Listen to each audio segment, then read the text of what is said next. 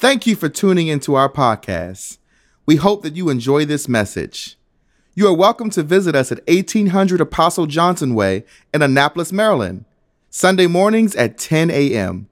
And be sure to check us out at www.thefcca.org. Amen, First Christian. If you could turn in your Bibles to Matthew 19, verses 16 through 22. Very familiar passage. Matthew 19, verse 16 through 22.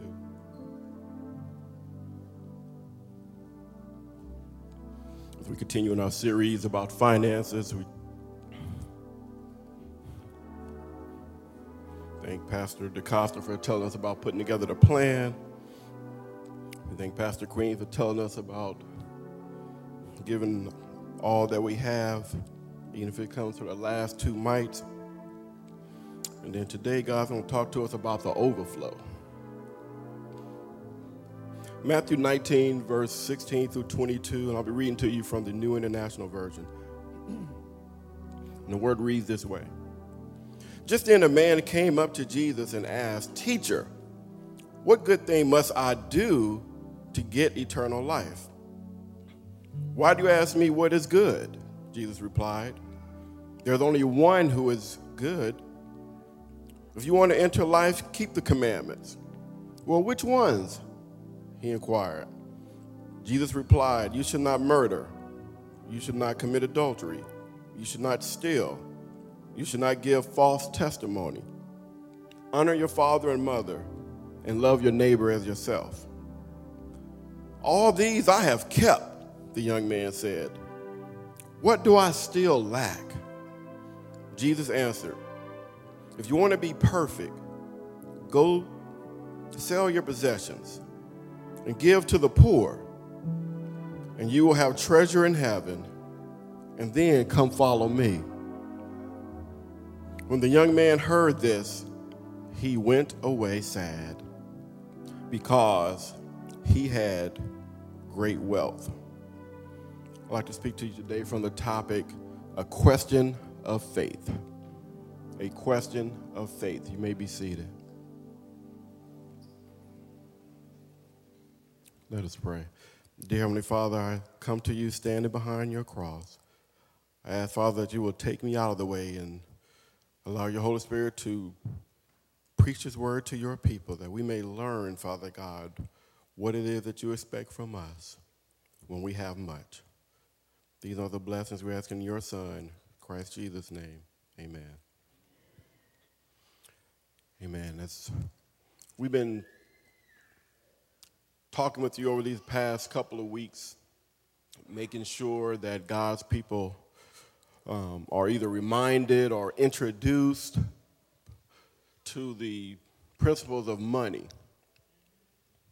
Um, as Pastor Queen often says, that's a touchy subject sometimes, but you got to talk about it. Whether it's in church, whether it's with your own family, you always get an idea on how much money is a key part of something, especially when trials happen. Because, truth be told, a lot of us don't plan for everything. And it's when those things happen in our lives that we realize okay, what am I really going to put my faith in? Because it's easy to believe in God when everything's going well. It's really easy when nobody's asking you for anything. What happens when the trials come? Is it really easy to have faith in money or faith in God for that? And I was thinking about this movie called A Question of Faith, uh, one of those B movies. You might not see it highlighted at Cinemark, but I encourage you to go rent it if you get a chance. Um, in this movie, A Question of Faith, there's three families that find themselves at a crossroads, questioning their faith and the God that guides their lives. And as each family member deals with their issues, their worlds start to intertwine. This leads to a chain of events which unknowingly brings these three families actually closer together. But the key is will these families give in to the loss, pain, and uncertainty that has shattered their lives? Or will they find the tie that binds them all together through faith, trust, redemption, and goodwill? You see, there's one of the dads in the movie that's living a life that seems to reflect a belief in God, because he's a pastor in the movie.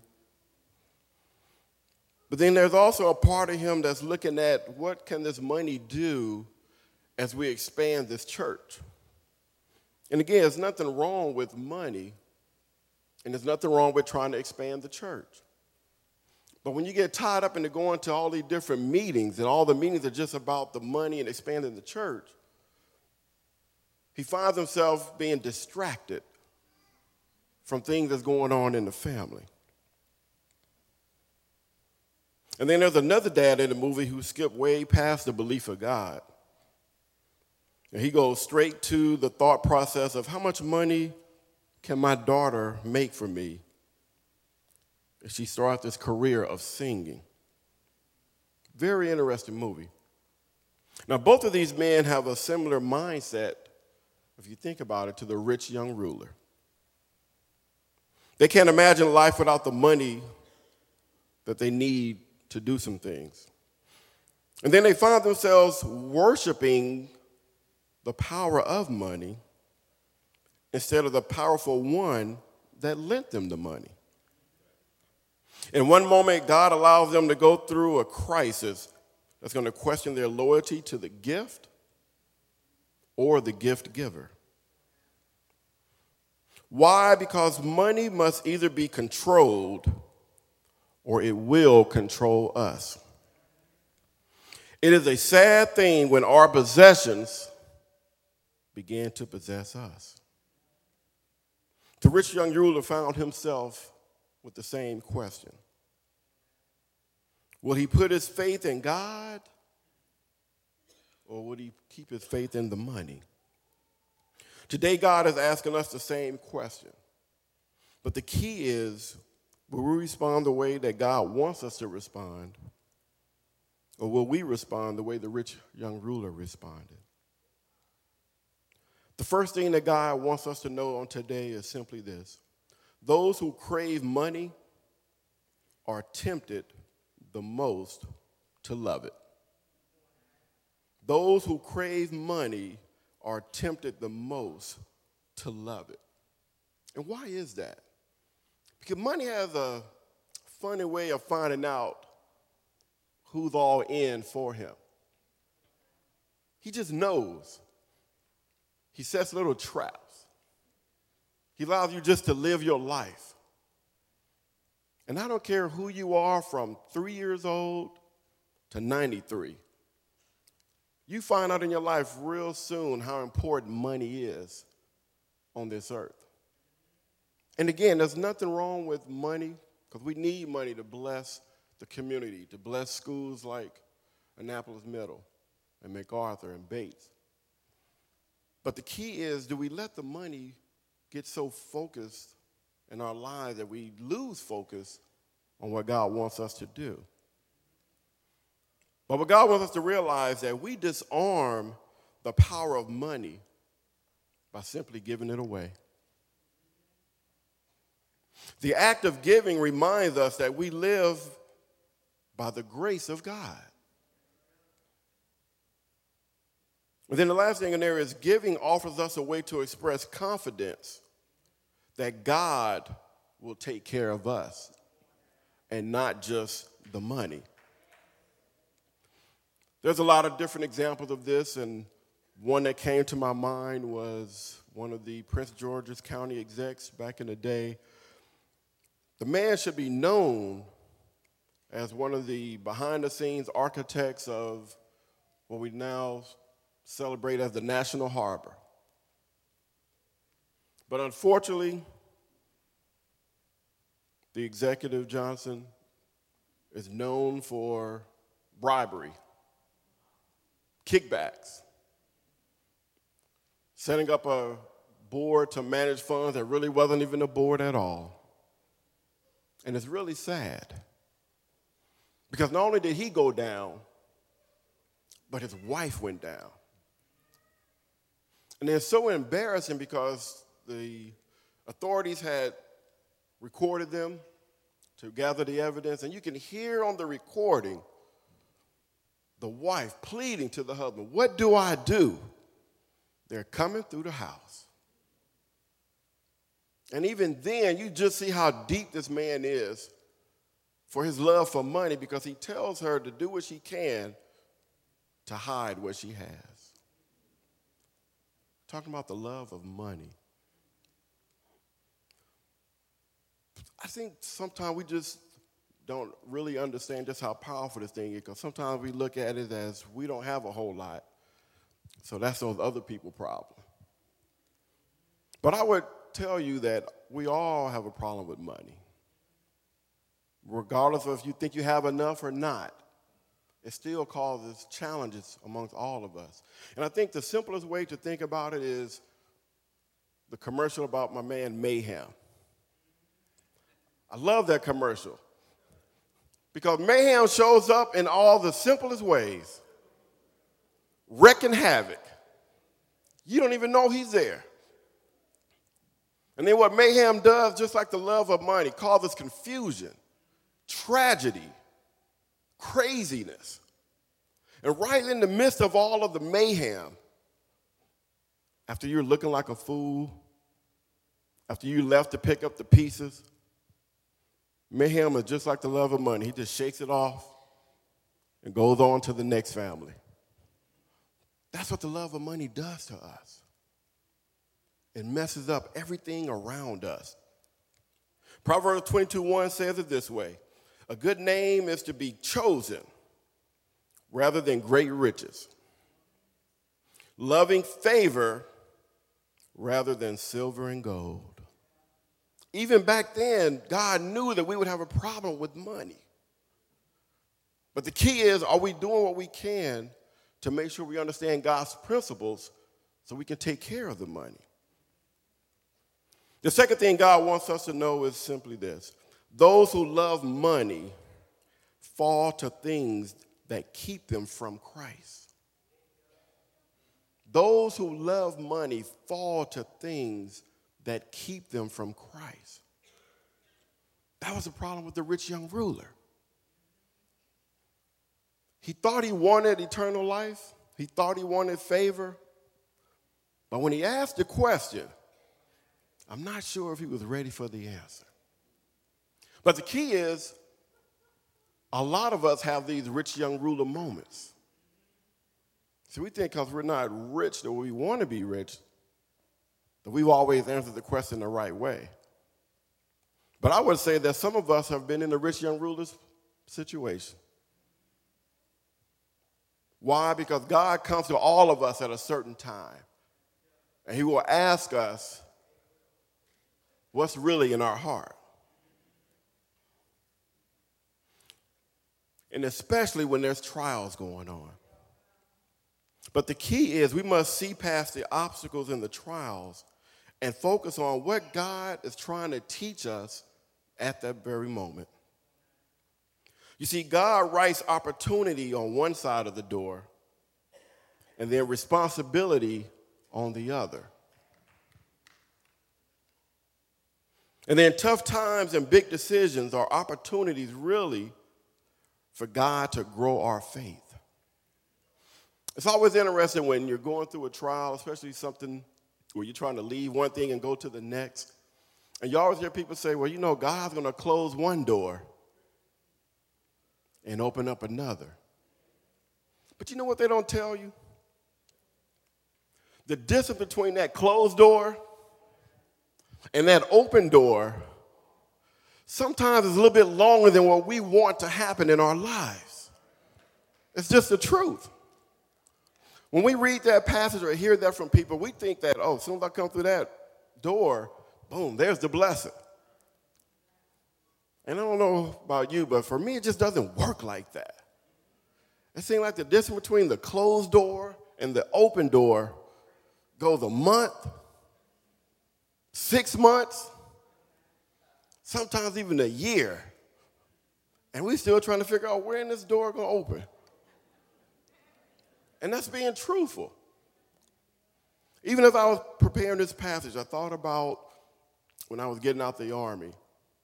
20 years, never had to worry about a check. Never had to worry about paid vacation.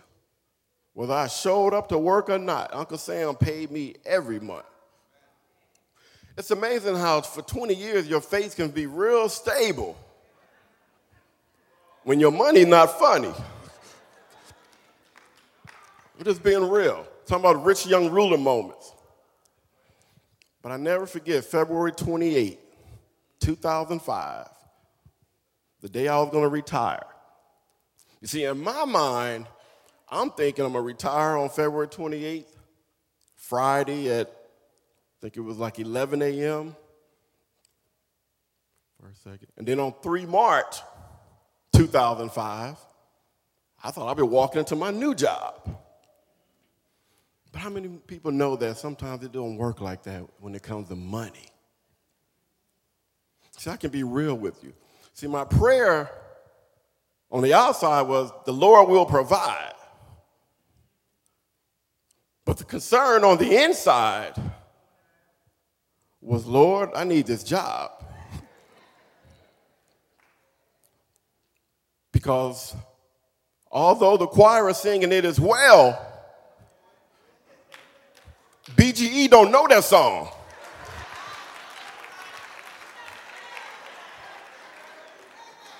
It's the truth. And they may even have Christians that work at Comcast. But even those Christians will tell you that I know that the school system and all the assignments go on Wi Fi, but you got to pay this bill. I will give you the phone number of somebody you can talk to in another department. But that's all I can do for you. See, when we see the rich young ruler, we always picture as somebody has so much to give and couldn't give just a little bit. But I tell you, all of us have had rich young ruler moments. But the key that God is trying to ask us is what are you going to do when He comes and says, Will you follow me? So we always think it's just about being a Christian, working at a church giving money to a school, but it's deeper than that. God wants everything that we have to be in a position to give it to those who need it. Whether you think you make a lot or a little, because the truth is, it all belongs to God anyway. So, just what if God is testing all of us with the funds that we have? And maybe I don't have my breakthrough for my new job because I didn't do a good job with the last job. See, we're so quick to blame the devil, but it might be us. Talking about rich young ruler moments.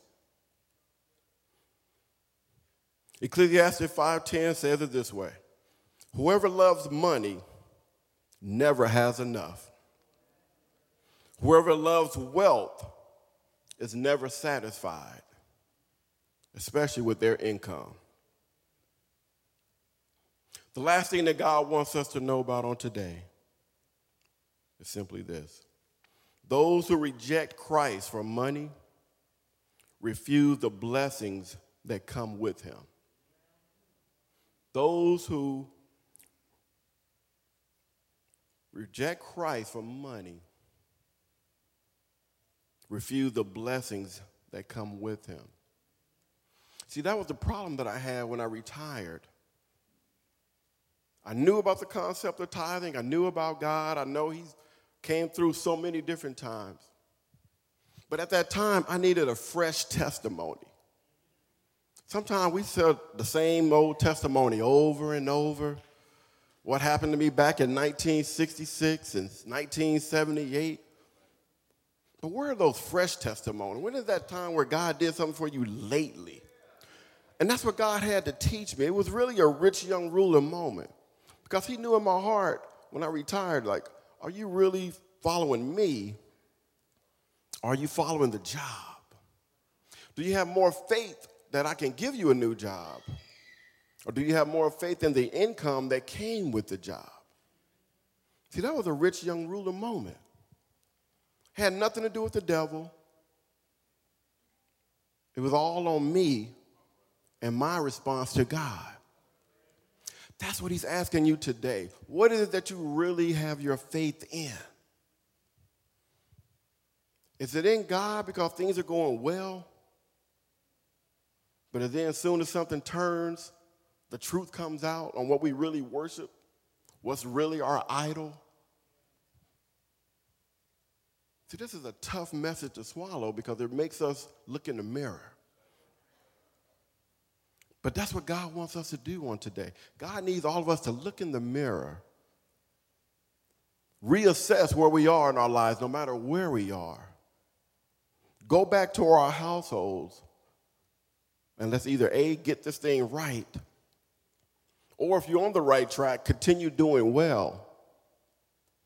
Because the key is we're going to be tested with money for the rest of our lives. But see, we have to understand that it's easy to misunderstand the plan of grace, especially when we're distracted. That's the problem with the rich young ruler. He didn't understand the plan of grace. That's why he asked the Lord, What do I need to do? What do I need to do? See, it's not enough to know the commandments, we must keep them. And the rich young ruler, he was bold. Because not only did he ask the Lord what he needed to do, the Lord told him some of the commandments. But just like some of our kids and some of us when we were younger, we just told him a lie right in his face. He said, I've kept all of those. He said he never lied. But he was lying right there. He said, I did those other things. But he found out he never really did it. And I think that's how some of us are. We know the commandments, we can recite the commandments, but are we really living by it? Or are we getting so deep that we try to get spiritual with it and say, well, Lord, you know, Pastor Darrell, I'm under grace. And by me being under grace in the New Testament, I'm immune from the Old Testament sayings. Don't fool yourself. Yes, we might be under grace, but God still expects us to manage our money the right way. My wife was telling me how she went to go visit a friend and she just happened to be talking about money and things like that, and it just gave such a great analogy. And what she said was, Remember this when God blesses us, and especially when we're following Him and money is not the true love, we get an abundance, we get an overflow. And I love how they said it. Why do we get the overflow? And they said the overflow is because, one, we get the regular blessing to take care of us, but the overflow is to take care of everybody else. So if I don't do what I'm supposed to do to get the regular blessing, I'm also blocking the blessing of everybody else who should be getting the overflow. That's why this rich young ruler syndrome is so important. Because the money that you have, God expects you to manage it well, but not manage it according to what you want to do, but manage it according to what the kingdom expects you to do. It's a tough teaching, but we got to swallow it. Because all medicine don't taste good, but it does good. And today, God is telling us, I need you to understand finances. Don't be afraid to have money, but also don't let the enemy trick you into loving the money. You see, it's not too late to recognize Jesus as Lord. And God has blessed us today that we don't have to walk away. That's one of the saddest things about the rich young ruler. Because some people say, well, he's all right. Because he has plenty of money, he has plenty of stature, he has power in the community. But if he had all those things, why would he ask Jesus the question in the first place? Maybe that's for some of us. On the outside, it looks like we have it going on, but on the inside, we know that we're lacking something. And sometimes that lacking is not because God hasn't blessed us, but it's because we haven't blessed those who we're supposed to bless with the blessing that God gave us. It's hard for that thing to come out sometimes. Because I know how it is. You have children, you got field trips, you got supplies, you got school clothes. Life happens. And sometimes that crosses over into our spiritual lives. But God is telling us today, I need you to refocus. I need you to make sure you don't fall into the rich young ruler syndrome. I need you to stay focused on me. Don't look at those waves that's going back and forth and blowing you back and forth. I need you to look straight ahead and focus on me. Because when you focus on me, I'm going to make a way. I'm going to provide for you. But I don't want you to think that the money is what got you through. Because that's what we do. That was the problem of the rich young ruler. As long as he had the money, he was okay. He could not imagine a life where he was not worshiping his money and worshiping God. He couldn't see it. But the truth be told, some of us can't see it either. How do I know? Because that's why we look at Pastor Queen sideways when he talk about money. See, that's a rich young ruler syndrome. Why is this man asking me to give money to a school that my kids don't even go to? It ain't about your kids. And the truth be told, it's not your money. God has lent you the money to do something greater with it. I would tell you that those of you that don't show up for the meeting for the IAF just may be hindering the blessing from your own family. Oh, Pastor Darrell, what are you talking about? I don't have no kids that live in Anne Arundel County. It's just me. My kids are gone. But what happens when you get older? And your kids turn your back on you. Now you're forced with assisted living.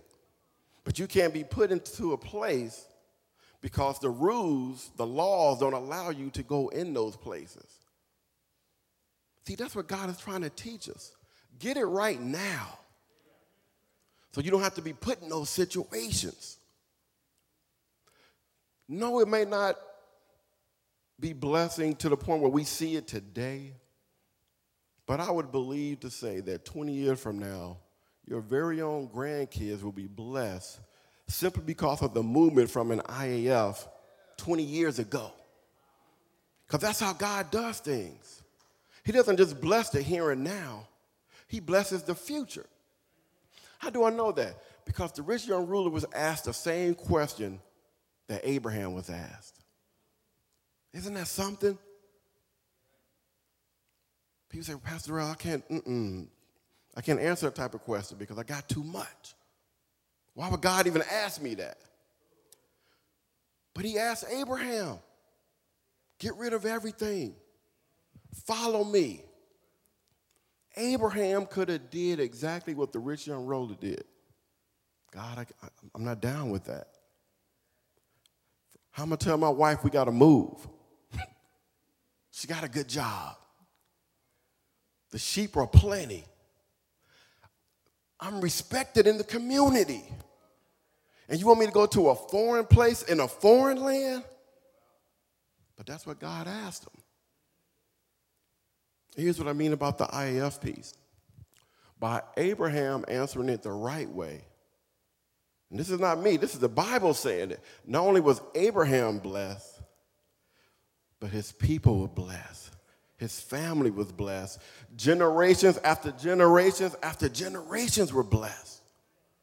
That's why it's so important to get this money thing right. It's not even about you, but it's about the generations coming past you. We got to get this thing right. As I closed, remember that we don't know what idols we worship, especially when it comes to money, until Jesus knocks on our door and says, I want it. The only difference, really, between the rich young ruler and Abraham is just the way that Abraham answered the question. It wasn't nothing real spiritual, it wasn't nothing real deep. It was basically a question of faith. Today, God is asking us the same question, First Christian. What will you do when I ask you to follow me? When I ask you to trust me instead of the money? When I ask you to trust my plan when you can't see my plan?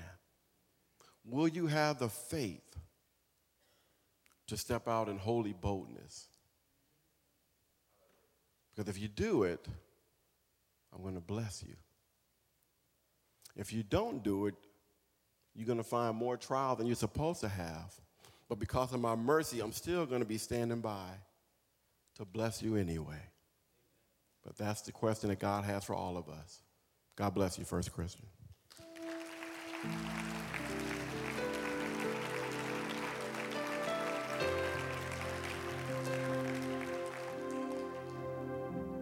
As the city councilors come forward and our choir blesses us, we are at a critical moment in our lives. If you'll just please stand, because right now God is asking you the same question that He asked the rich young ruler. That's what's so great about God's kingdom. He doesn't ask you one time, and then once you say the wrong answer or fail the test, that's it. He continues to reach out to all of us as children because He wants us to be in a better place. There's anybody here today that doesn't know Jesus Christ as their Savior, we ask that you will look inside your heart, come forward, pray. Allow God to be the ruler of your life and not the idols, whether it's money, power, positions. Only you know what's in your heart. And today, God is saying, I want you to replace that with me. Will you?